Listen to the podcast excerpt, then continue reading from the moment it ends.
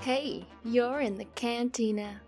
I was sitting in the bathtub the other day, trying to decide whether to plug in my hair dryer and invite it on there with me, when I started thinking of that episode of I Love Lucy, when she and Ethel decide to get jobs, and they land a gig at a confection shop. Specifically, the mischievous mavens are assigned to the chocolate truffle assembly line.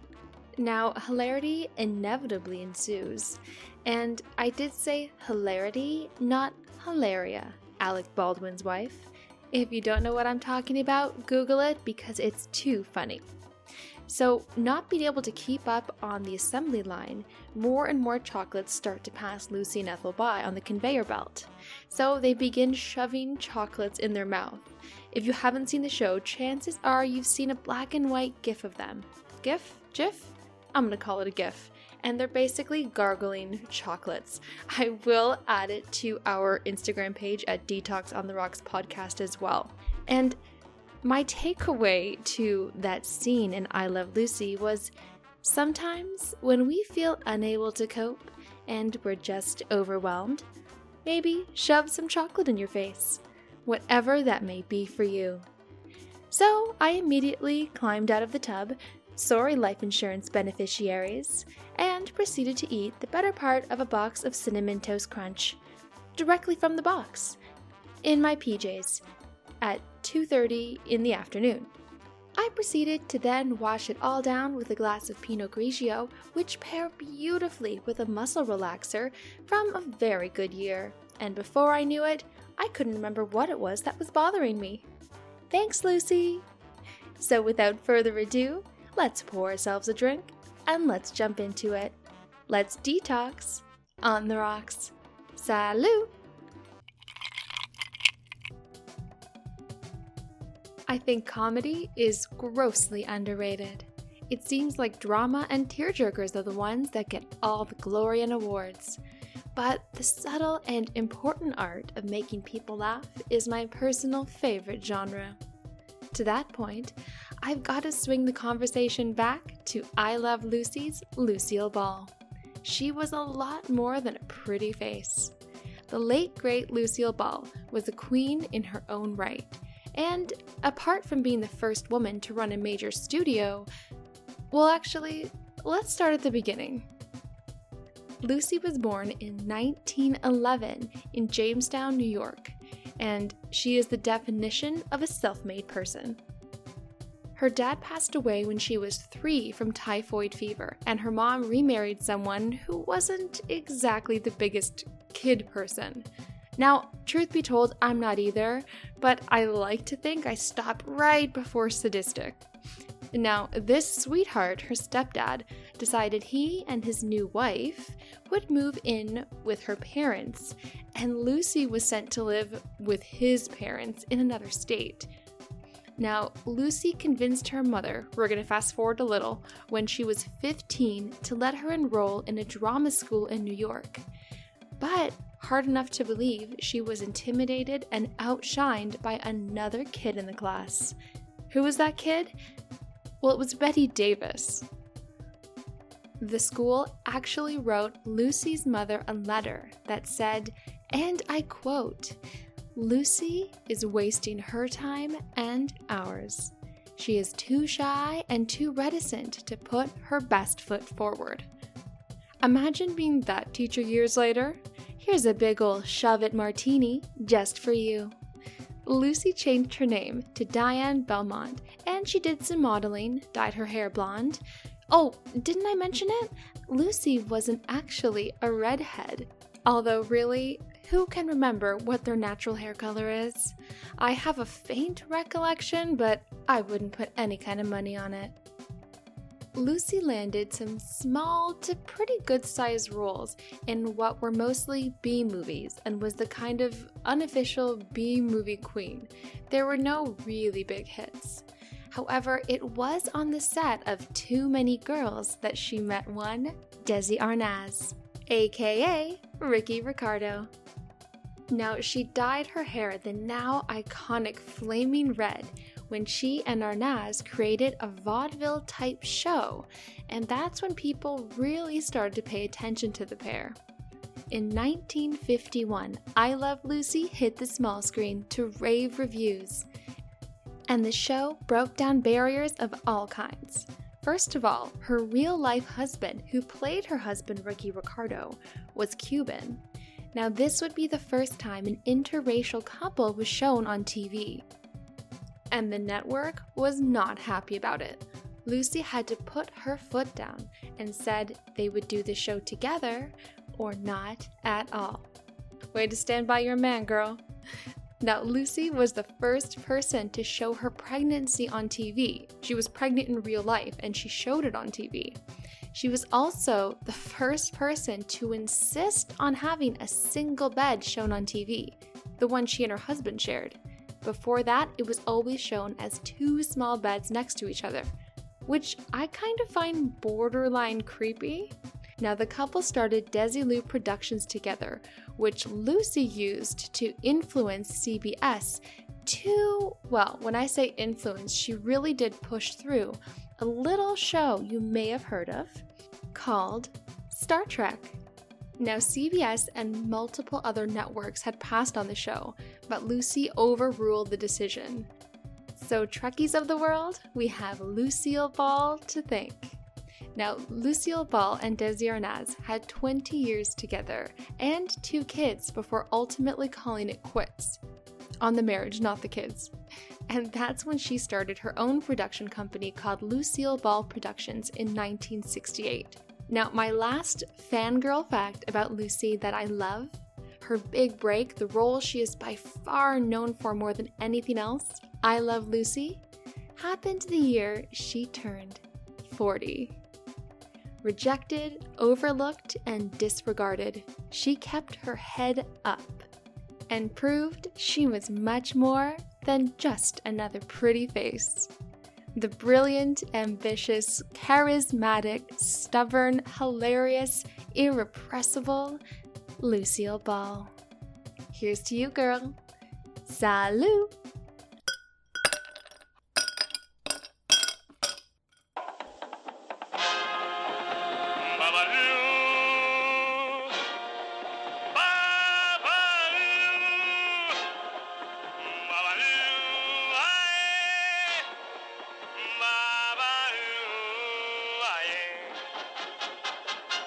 That was Desi Arnaz, aka Ricky Ricardo, banging on the bongos, singing his most famous song, Babalu. But what's the deal with the song? Is it the name of a place? His favorite horse? Not even close. Babalu Aye is the name of a Cuban Santeria deity. Drop in, because this has to be one of my all time favorite hidden in plain sight stories. The song was written by Margarita Lecuona, and it was actually first sang by Miguelito Valdez before Desi Arnaz. Now, from what I could find, Babalu Aye is specifically a Yoruba deity, and based on the Yoruba stories, Babalu was mocked by the other gods, of which there were seven, because he was lame and couldn't dance. Basically, they bullied him. Babalu was so angered he unleashed plagues upon the world and was later banished from their mythical holy city. Filled with regret, Babalu dedicated himself to looking after those who suffered from the plagues he unleashed. So, more than just one heck of a banger and a catchy tune, singing joyously Babalu Aye is paying tribute to the Santeria god.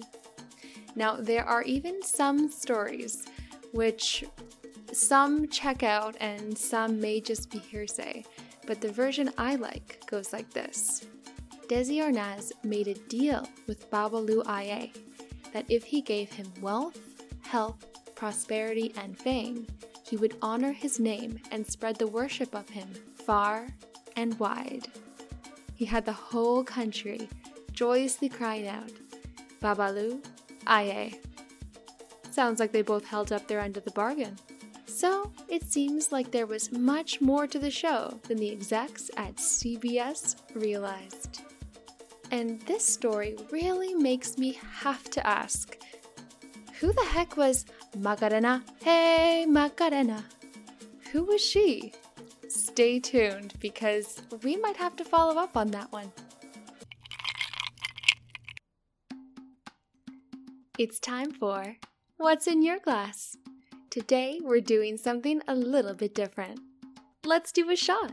A shot can do a lot of things get the party started, numb the pain, give you a little liquid courage, or maybe just be the perfect dessert.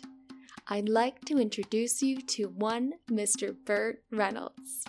Now, you've got to be careful with a Burt Reynolds shot because it's so delicious and you can't really taste the alcohol in it. It's way too easy to throw back a few of these, and next thing you know, you're waking up in your recycling bin. Not that I'm speaking from personal experience, of course. now, this shot is super easy. All you need is spice rum and butter ripple butterscotch schnapps. This could really not be quicker or more joyous since we're in the mood. It's equal parts spice rum and butter ripple. Now, I recommend putting the one to one ratio in a shaker. A good dessert shot like this really needs to be as cold as possible. Also, the shot being colder is going to change the viscosity, it's going to change the texture, it's going to be a lot smoother and silkier. That's why sometimes when you do a shot at home, you wonder how come it was so much better at the bar? Well, temperature is a really big thing. Both the temperature of the drink itself and the glass you're slamming it back from. Again, these can be a little bit deceiving. They will sneak up on you. And there are some fun variations, which we'll be talking about in future episodes. But one I'll give you a little sneak peek of right now is you do the one to one ratio. But then, if you have creme de banane, banana liqueur, there's no actual cream in it, but this banana flavor liqueur, add just the tiniest splash. It is pure heaven. Another thing that's nice to do with this is if you take it, mix it all up, and throw it on top of some ice cream. Gelato, sorbet, really, really nice on top of a scoop of pineapple sorbet. Let's take our desserts to a whole other level. Salut! This episode has been brought to you by Mrs. Roper's Wardrobe.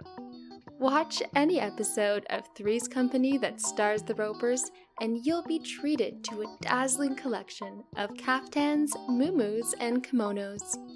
Floral, floaty, and frothy.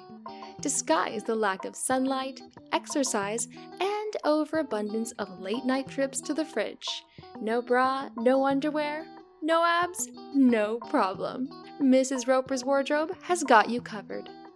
Literally, Mrs. Roper's wardrobe, because my day pajamas need a break.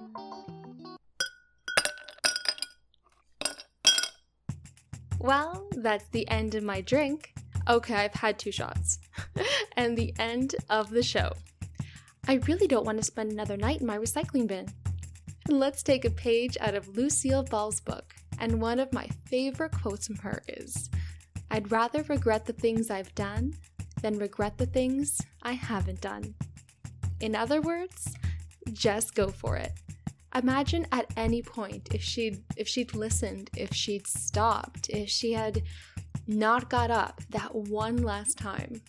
We wouldn't have what I think is one of the most incredible moments in TV history. Yes, we all love a good movie. And be sure to check out our movie recommendations on Throwback Flicks on our Instagram.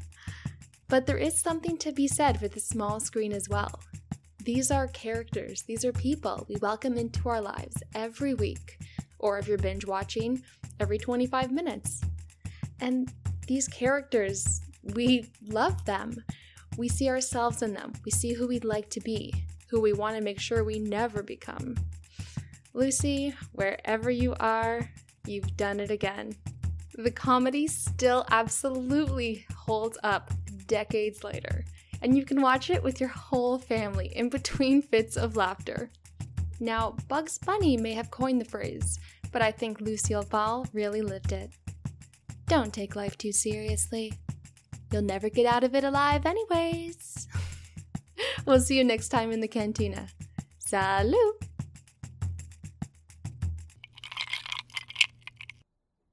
This has been a cat flap production. In association with Not for Sale Media.